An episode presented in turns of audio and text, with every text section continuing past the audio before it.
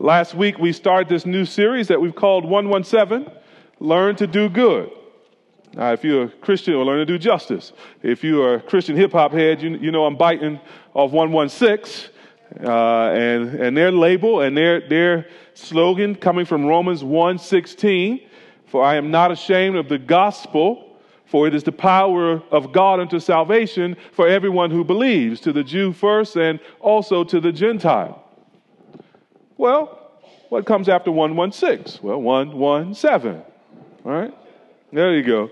Isaiah 117, where the prophet Isaiah writes there in the inspiration of the Holy Spirit learn to do good, seek justice, correct oppression, bring justice to the fatherless, plead the widow's cause there's a connection between those two verses and these themes. First comes justification, Romans 1:16, then comes justice. That all those who are justified through faith in Christ are meant to then become justice seeking people through faith in Christ. And so we have come to sort of take up this theme because I'm convinced that um, this is an area of Christian discipleship sorely lacking in today's church. How to think about justice and our responsibility for doing justice and to do that in a biblical way. So, our goal in this series are, are fourfold. Number one, we want to understand the, the biblical concept of justice. I, I want us very much to be digging into the Bible to see what thus saith the Lord about this issue. Number two, we want to apply then that biblical idea of justice to Christian discipleship. So we're not meant to be those who look into the mirror of God's word, then turn away and forget what we saw. We're meant to be those who look into the mirror of God's word and are transformed by what we see and walk out what we see in God's word.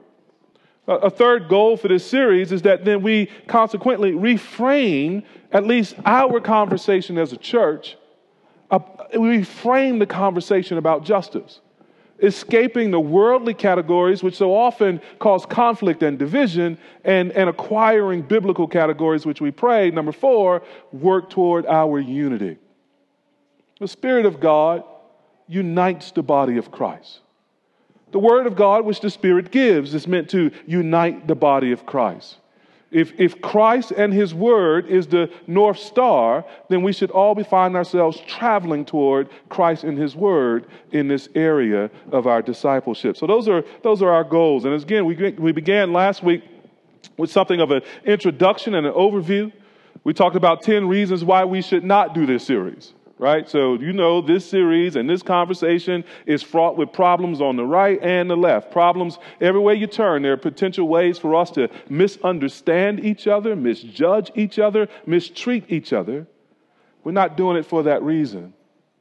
We're doing it because the Bible gives us compelling reasons to press into this subject. Well, first of all, we ought to say we should do this for our own happiness, right?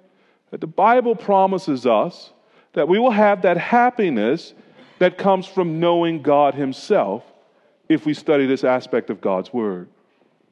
And number two, we'll have this happiness that comes from pleasing God in worship. Remember, we thought about Amos chapter 5, where God says to Israel that basically they are trampling his courts with their worship because they were bringing these offerings, but they were unrighteous. They were unjust. And God says, I abhor your sacrifices. I hate your worship. And so we're led to believe that we may please God, the God who loves us, if we understand this subject and apply it. Well, our happiness also then comes from understanding the gospel more deeply.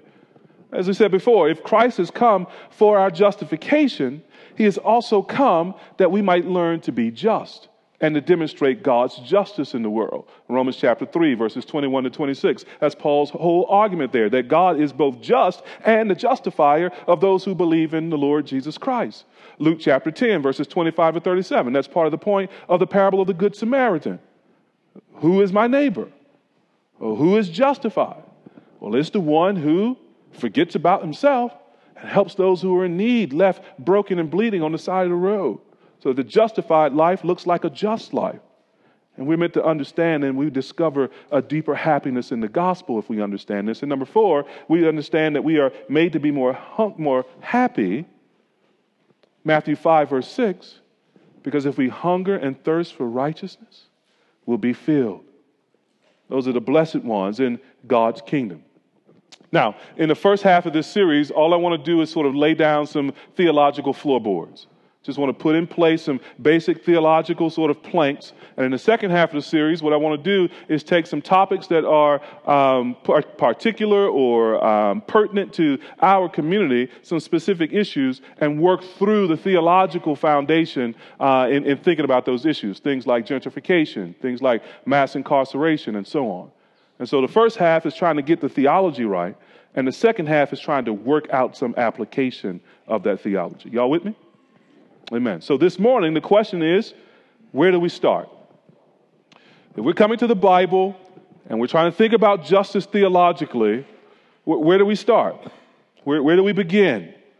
Well, I want in a text this morning, Jeremiah chapter 9, verses 23 to 24. I want from this text this morning to sort of make two observations. That verse 23 tells us where the world starts its discussion of justice. And verse 24 tells us where the Christian should start their discussion and understanding and practice of justice. If you had one thought from this morning, it'd be very simply this there can be no healthy Christian understanding or practice of justice that does not begin with the nature and character of God Himself. There can be no healthy Christian understanding and practice and pursuit of justice that is not centered from beginning to end on who God is and what God is like and how we're to follow him. Jeremiah chapter 9, verses 23 and 24. Thus says the Lord Let not the wise man boast in his wisdom, let not the mighty man boast in his might let not the rich man boast in his riches, but let him who boasts boast in this that he understands and knows me, that I am the Lord who practices steadfast love, justice, and righteousness in the earth. For in these things I delight, declares the Lord. Well, the first thing we want to observe here is where the world most often starts its discussion and practice of justice. Again, we see it there in verse 23. But I want to remind us of the context of Jeremiah.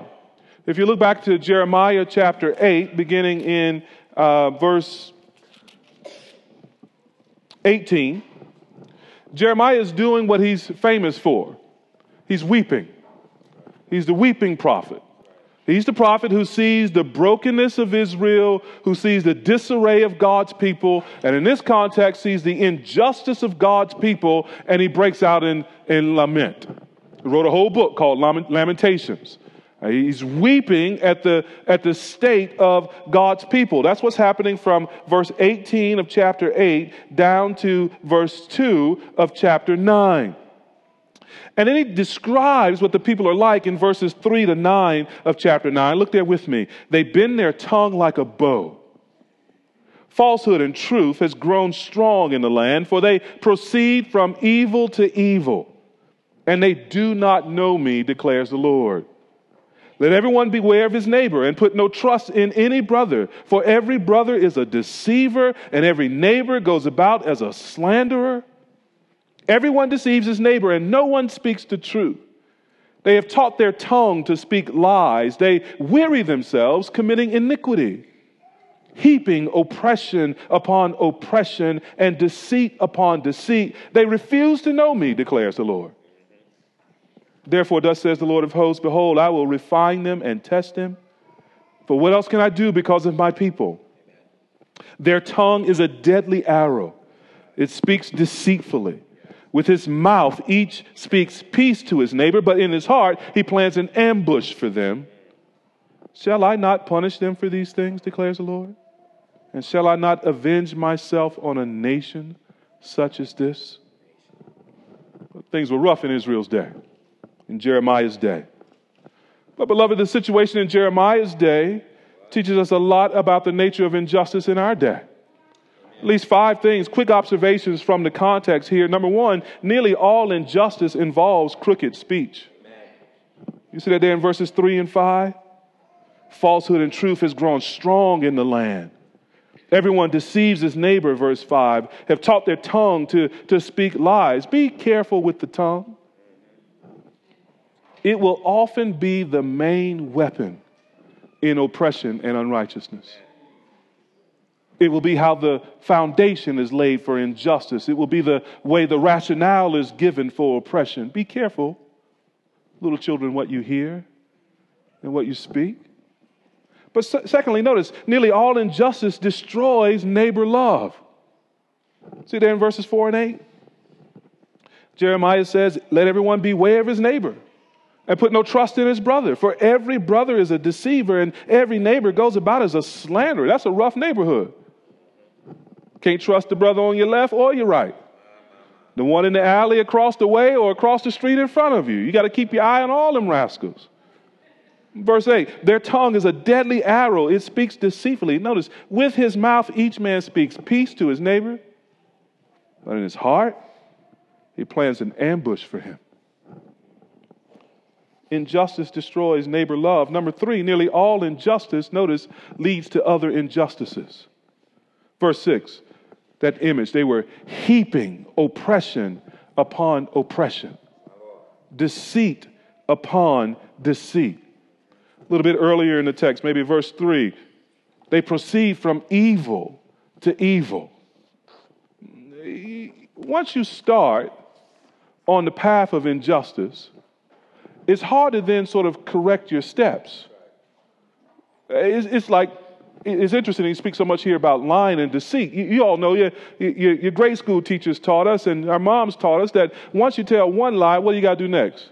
You got to tell another lie, right? To cover up for that lie. And you tell another lie to cover up for that lie. Before long, you done lied so much you don't know yourself, right? It's the nature of sin and injustice. Sin is greedy, evil is greedy, injustice is not easily satisfied. It gets a little taste of success and it, it only wants to grow. And, and here the people are heaping it upon heap and, and, and just pouring it on. It's the nature of injustice, it grows like a cancer. Number four, notice this no one who practices injustice truly knows the Lord. See at the end of verse 3 and the end of verse 6. They do not know me, declares the Lord. Verse 6 is even stronger. They refuse to know me. So we can be sure that the person who practices injustice is not saved. They are demonstrating in the very practice that they do not know the Lord, that they refuse to know the Lord, that they refuse to submit to God's word and to obey God's commands. We don't need to be sort of confusing them or ourselves about that. Meet an unjust man and an unjust woman, and you meet a non Christian man and a non Christian woman. The Lord says here, they don't know me. They refuse to know me. Which brings us, number five, to this those who practice injustice will be punished by God. Verse 9 Shall I not punish them for these things? declares the Lord, and shall I not avenge myself on a nation such as this? Now, if this is true of God's old covenant people, Israel, how much more true is it of people who do not know the Lord? If he's going to call his people to account, if judgment begins at the household of God, Peter says, what's going to be the escape of those who do not know God? There won't be one. See, injustice is not just a problem in this life, beloved. If a person does not turn away from the sin of injustice, then it will also follow them into the next life. And that's when it's really going to be a problem. Because they will face the holy wrath of God.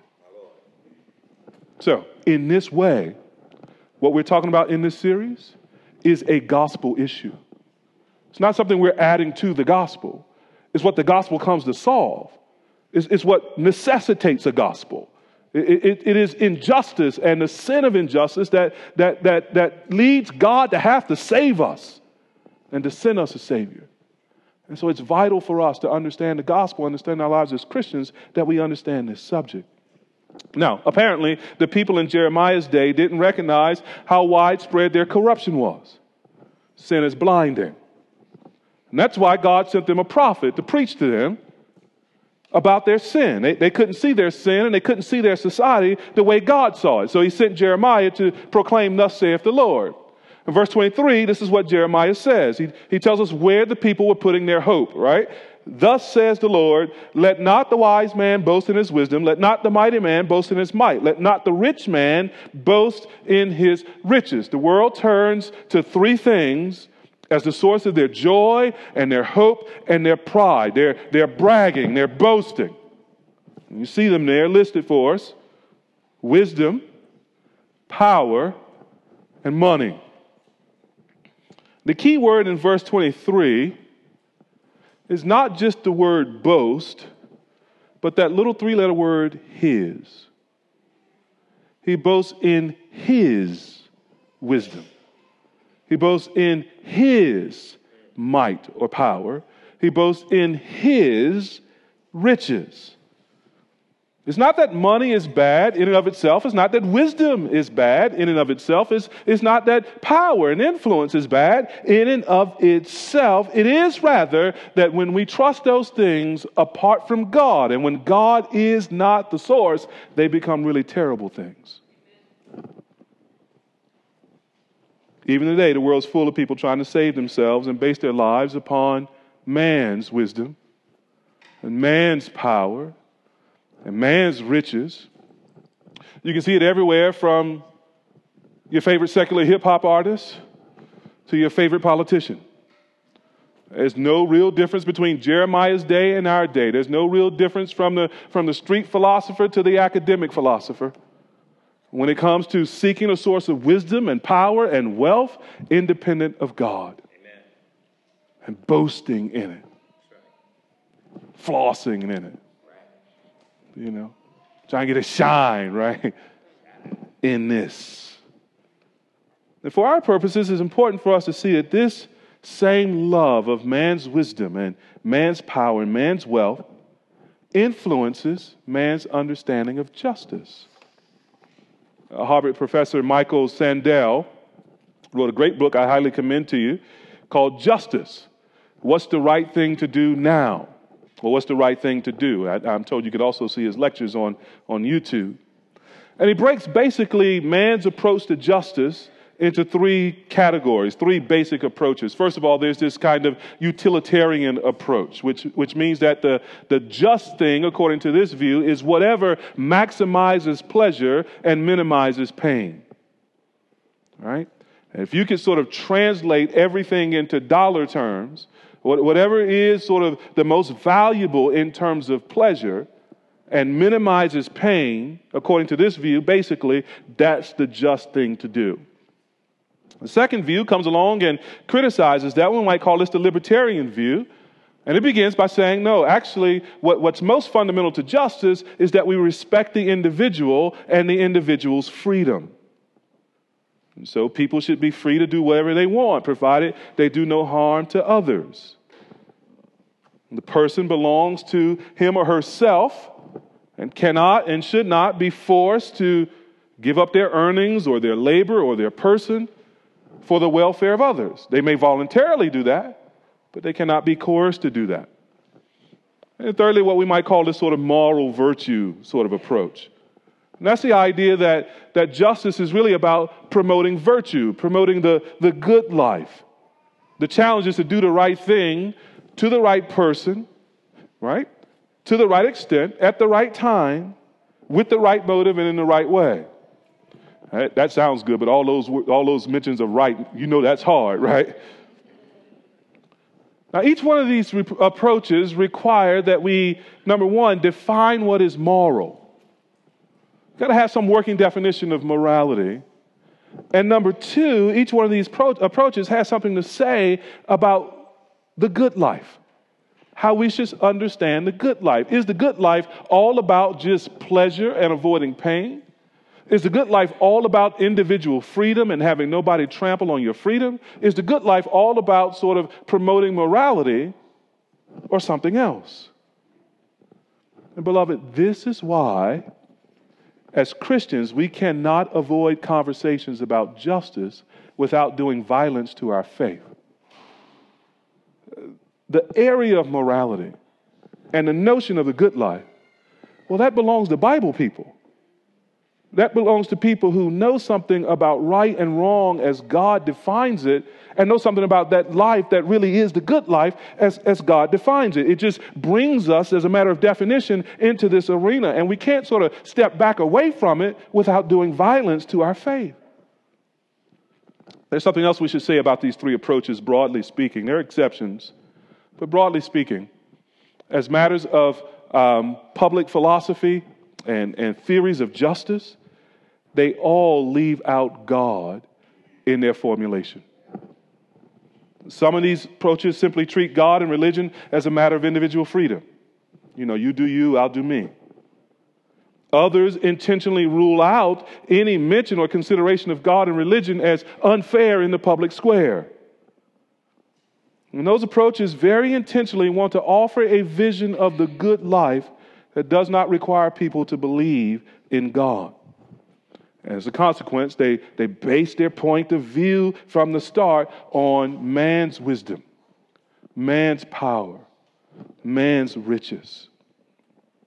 Now, if a Christian merely says, I'm in one of these schools or the other, merely says, I'm a conservative or I'm a liberal or I'm a libertarian without taking God into account, then they're likely to find their political theory comes into conflict with their faith at some point. If they don't keep in mind the very different starting points of their faith and their philosophy, then usually what tends to happen is they will bend their faith to fit their philosophy rather than bend their philosophy to fit their faith. And, beloved, I think this is a huge part of why we struggle in the church to talk about this subject. Because if, if we don't sort of recognize the adjustments we have to make in, in sort of adopting these kinds of approaches, then we just sort of wind up sort of casting Molotov cocktails at each other and, and sort of demonizing each other in that way. We must keep in mind 1 Corinthians 1. Turn with me there. 1 Corinthians chapter 1. It's as if the Apostle Paul writes verses 18 to 31 in 1 Corinthians 1 as a sermon based on Jeremiah 9 23 and 24. Jeremiah warns against boasting in man's wisdom and power and wealth. And Paul, picking up the issue of wisdom and power, explains why that's a foolish boast. 1 Corinthians chapter 1, verse 18. Let me read this section for us. Follow along with me, if you will. For the word of the cross is folly, it's foolishness to those who are perishing, but to us who are being saved, it is the power of God. For it is written, I will destroy the wisdom of the wise, and the discernment of the discerning I will thwart. Where is the one who is wise? Where is the scribe? Where is the debater of this age? Has not God made foolish the wisdom of this world? For since, the, in, for since in the wisdom of God, the world did not know God through wisdom. You see, man's wisdom will never take you to God, not to a saving knowledge of God. The world did not know God through wisdom. It pleased God through the folly of what we preach, through the foolishness of preaching, to save those who believe. For Jews demand signs and Greeks seek wisdom, but we preach Christ crucified, a stumbling block to Jews and folly to Gentiles. But to those who are called, both Jews and Greek, Christ, the power of God and the wisdom of God. For the foolishness of God is wiser than men, and the weakness of God is stronger than men. You see what the Bible is telling us.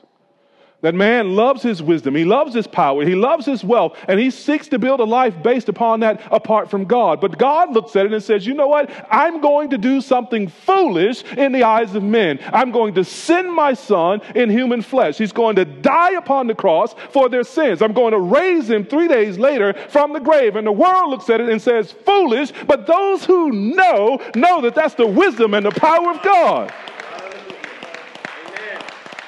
The wisdom of God is displayed in Christ. The power of God is displayed in Christ for everyone who believes. Christ is our philosophy. This is why Paul writes in Colossians 2, verse 8 let no man take you captive by philosophy and empty deceit. Why? Because Christ is our philosophy.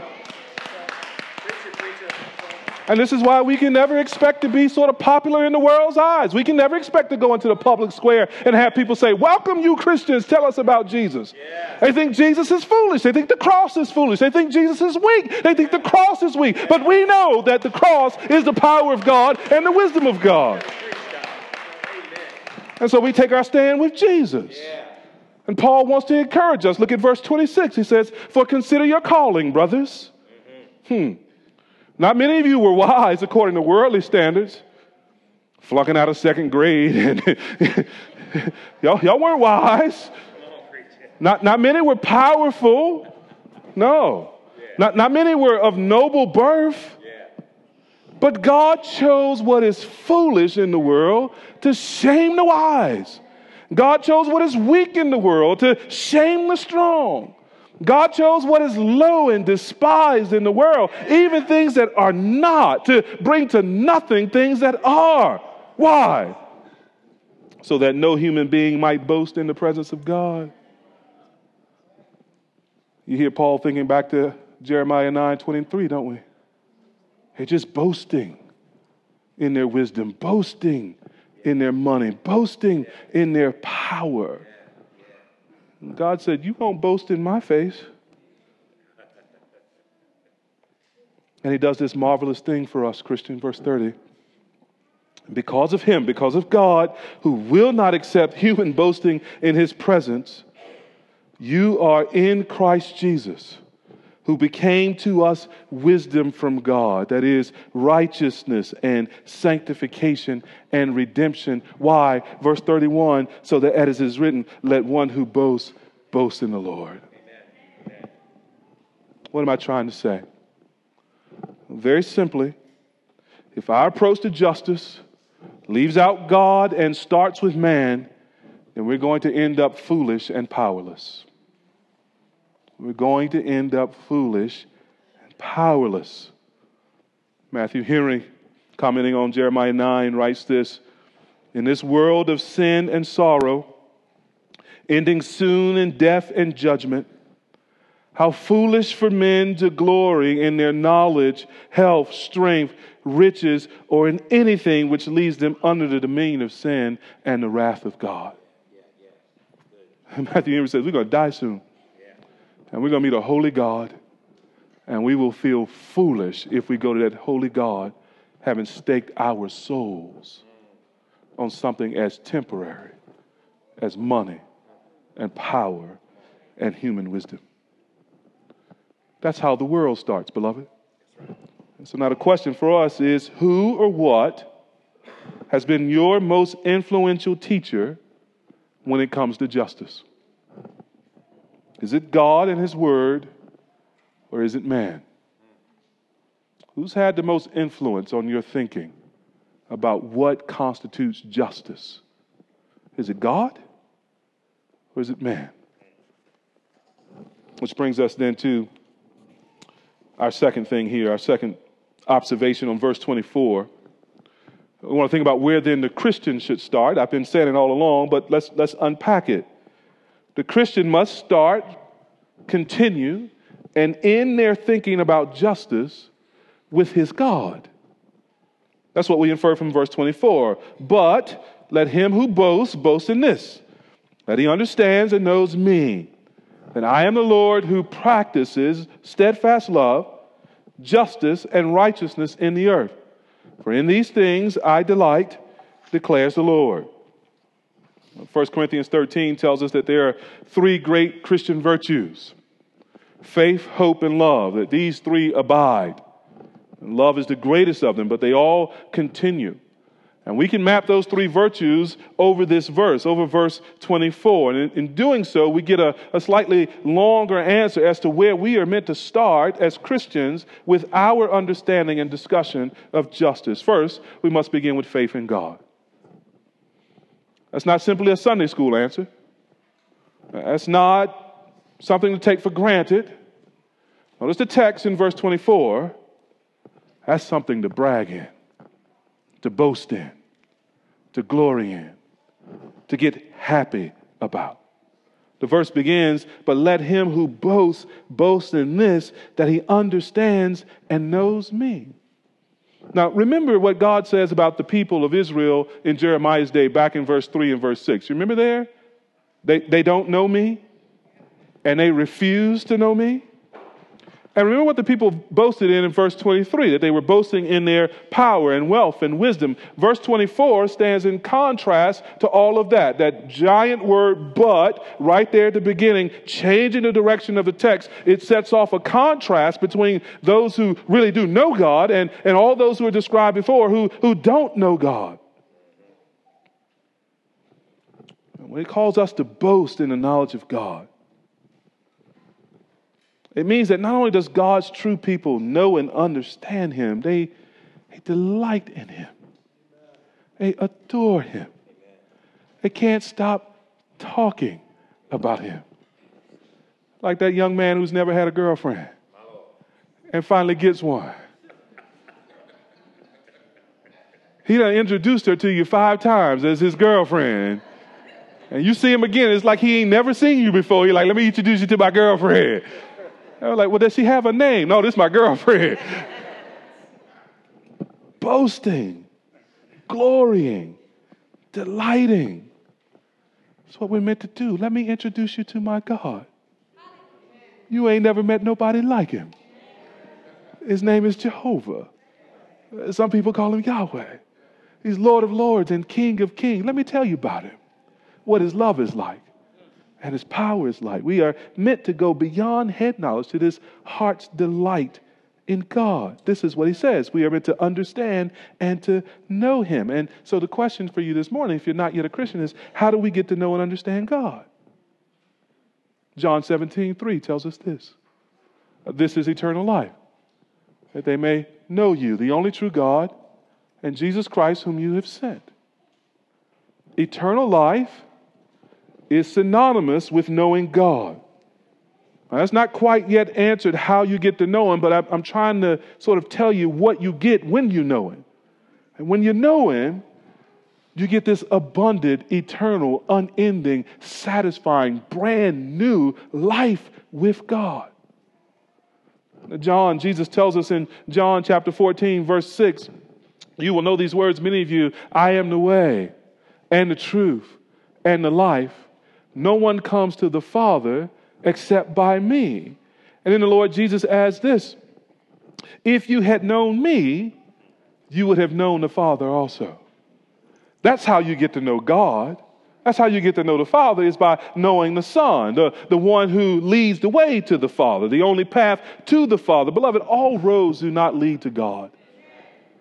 That's man's wisdom.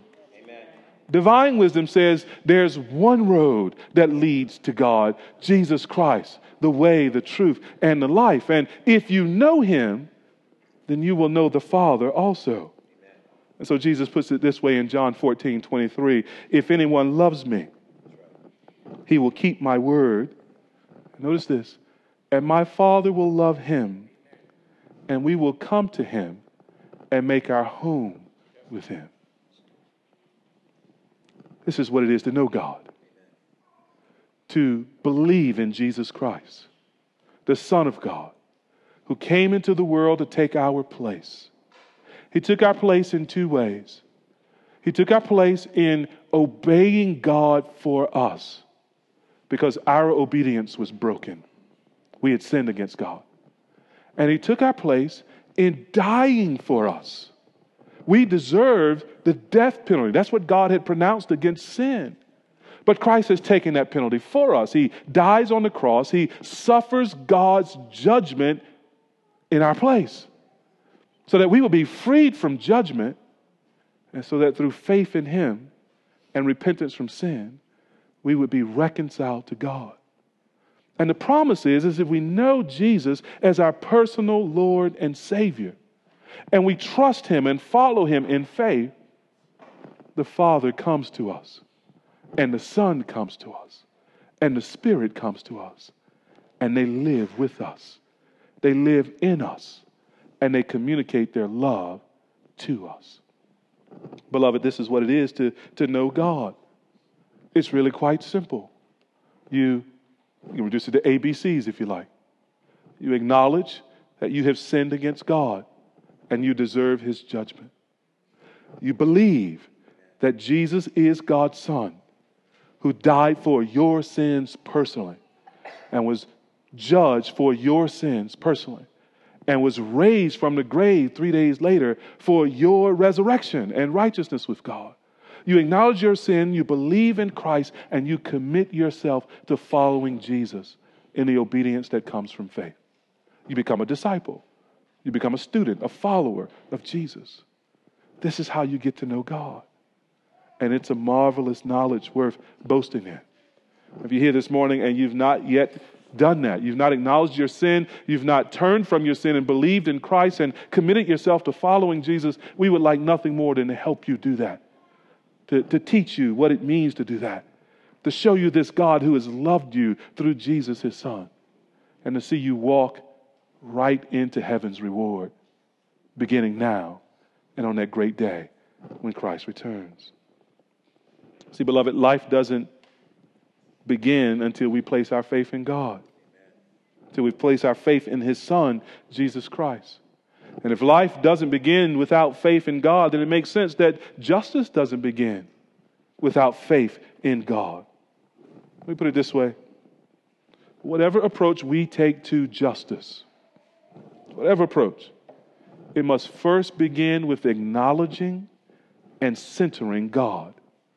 It must begin with our relationship with God, that we understand Him and know Him through Jesus Christ. If God is not at the middle, then we're off to the sides. We're off target. For us to have a distinctively Christian understanding of justice, we have to boast in the Lord and in nothing else. So, questions. Who or what does my political philosophy boast in? When you think about your approach to justice, what does it suggest you're boasting in? Number two, who or what makes me happy when I think about my approach to justice? Are you delighting in God or are you delighting in something else as you think about this subject? And does my approach reveal an accurate and deep understanding of who God is and what He's like? So if we were to see ourselves on film pursuing justice and making an argument for righteous causes and in conversations with brothers or sisters or, or people who are not yet believers on topics of justice, if we were able to watch that on the film, would, would we have the suggestion, would have it suggested to us as we watched ourselves, that we know God deeply and personally, that we understand Him and what He's like? What does our pursuit of justice reveal about our knowledge of God and faith in Him? Which brings us to hope in God. Beloved, verse 24 does not only call us to faith in God, it also calls us to hope in God. It's striking, beloved, how hopeless so many of our conversations about justice are. Think right now about the situation in Parkland, Florida, and the school shooting. 17 more children killed by a gunman for no reason other than evil. Right? The sides in the debate are well established pro gun, anti gun. Second Amendment huggers and Second Amendment questioners. Right? The only people in the situation right now, it seems to me, who have hope of changing things are the students. The grown folk messing everything up. Can't have a reasonable conversation. Like so many things, I think it'll have to be children who lead us through the mess. There's just hopelessness that's bound up with it. When you hear people say, well, nothing will change, nothing can be done, it's an intractable problem, it's hopeless. But, beloved, verse 24 is a sure ground for hope. Notice what God says. He says, I am the Lord. He, he's running things. He's the ruler of the universe. He's got control and power over everything. That, that's what it means for him to be Lord. He says, I am the Lord. And, and that might be enough to give us hope, but then he makes the hope more specific. He says, I am the Lord who practices steadfast love, justice, and righteousness in the earth. He says, Not only am I in control, but I am bending the moral arc of the universe toward justice. I am changing the timeline toward righteousness. I am at work to make my hesed, my covenant love, my steadfast love and mercy known in the world. That's a sure ground for hope, beloved. Our view of justice must keep in mind what God is doing in the world. That's the basis of our hope. He says he practices, he's, he's learned at it. He's, he's taken a million free throws at this. You know, he's, he's lined up and takes shots when nobody's looking. You know, he's in the gym, he's working, he's, he practices, he's committed to, he's dedicated to doing these things in the world. His character flows out in his actions. He does love in the earth, he does justice in the earth, he does righteousness in the earth. Many times it's, it doesn't look that way, though, does it, beloved? Let's be honest, right? Real talk. Many times it doesn't look that way to us. And many times we're left wondering, like many of the prophets in the Bible, where is God? Where is justice? How long, O oh Lord?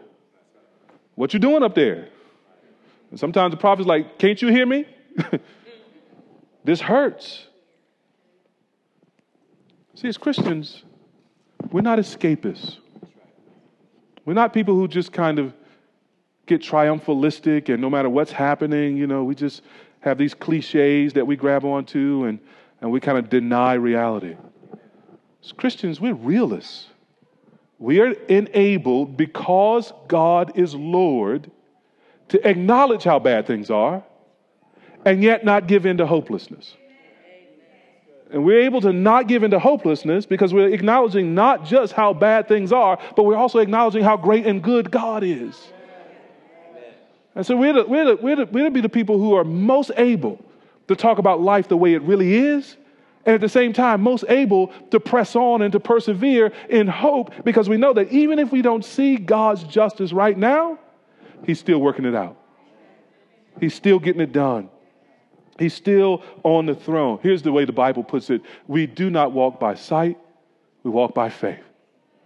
And our faith is a seeing that's more real and more permanent than the things we see with sight. Because God is more real and more permanent than the things that are happening in our world. And this is not the only place God tells us this about himself. Psalm 103, verse 6. There, the psalmist says, The Lord works righteousness and justice for all who are oppressed. I love the word all. He, lo- he works righteousness and justice for all who are oppressed. If you like, turn with me to Psalm 146, the 146 Psalm, verses 5 to 10. There, the psalmist takes up this theme and he's really singing to give himself hope. And these words are penned to give God's people hope in God. Notice verse 5 of Psalm 146. The writer says there, Blessed, happy. Blessed is he whose help is the God of Jacob. Notice, whose hope is in the Lord his God. Verse 6 this God who made heaven and earth, the sea, and all that is in them, who keeps faith forever. Notice, who executes justice for the oppressed, who gives food to the hungry. The Lord sets the prisoners free. The Lord opens the eyes of the blind. The Lord lifts those who are bowed down. The Lord loves the righteous. The Lord watches over the sojourners. He upholds the widow and the fatherless, but the way of the wicked he brings to ruin. The Lord will reign forever. Your God, O Zion, to all generations. Praise the Lord. It's a wonderful text. Who executes justice for the oppressed? Oh, talk to me. Who executes justice for the oppressed? Who sets the prisoners free? Who opens the eyes of the blind? Who lifts those who are bowed down? Who is it that loves the righteous? And who is it who watches over the sojourners? And who is it that upholds the widow and the fatherless? And who ruins the wicked? And how long will the Lord reign? We have reason to hope. And whatever our approach to justice is, it should be fueled by hope because God is our God. You know what happens sometimes? Not only do we sometimes think that the Lord is not doing these things, we sometimes think that when these things get done, it was us who did it. That's right. That's right.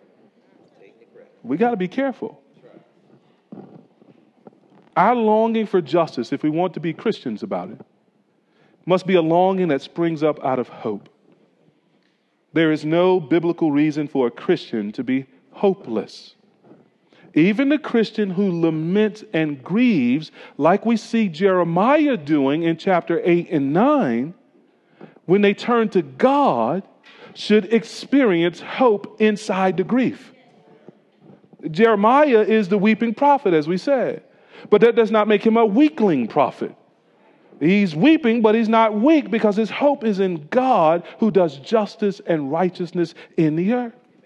Beloved, grief and hopelessness are not the same thing. Grief comes from seeing the brokenness and the injustice for what it really is. Grief comes from having our hearts moved by that brokenness and injustice. Hopelessness is the opposite it's an unmoved heart. Hopelessness sees the world as if there is no God. Hopelessness is to have your heart die in the face of brokenness.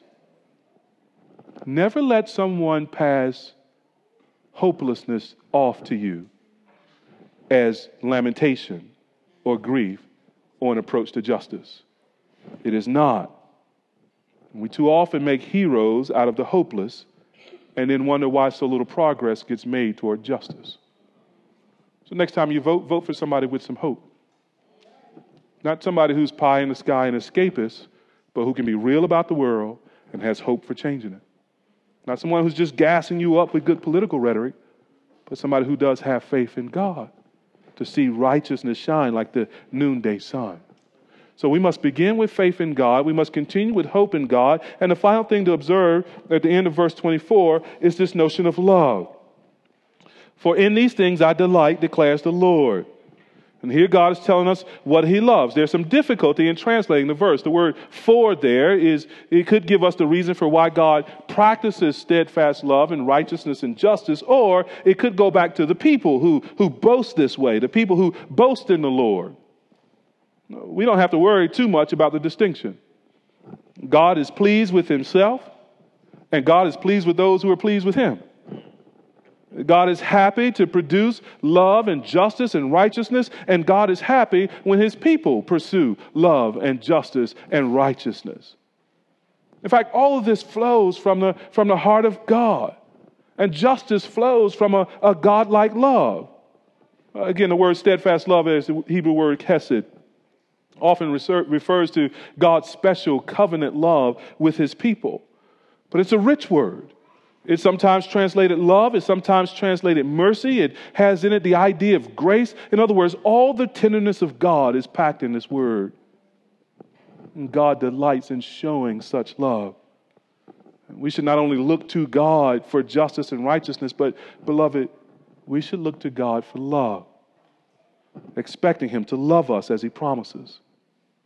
Any true effort at justice must be an effort marked by love for God and love for neighbor and love for self. If our theory of justice abandons love, then it abandons God and it abandons the things that God delights in. So, here are the questions.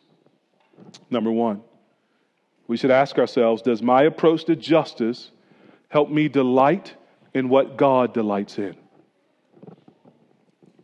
Does my approach to justice help me delight in what God delights in? Number two, does my approach to justice help me recognize and appreciate others who delight in what God delights in? Especially the others who take a different point of view. Does my approach to justice help me recognize and appreciate others who delight in what God delights in? Beloved, those are our allies. And number three, does my approach to justice inspire me and lead me to love better? Does my approach to justice inspire me and lead me to love better? So let's conclude. As a church, we're seeking a biblical understanding of justice. And to arrive at a biblical understanding, we have to begin with God who He is, what He's like, what He does in the world, what He delights in. We have to lay aside man's wisdom and man's power and man's wealth in order to see the superior wisdom and power and riches that we have in Christ. If we don't do that, then we'll turn what should be an exercise in love into a contest of self interest and force. Justice begins with God. So the Christian must begin their thinking with God. And the Lord help us to know Him better that we might follow Him more faithfully. Let's pray together.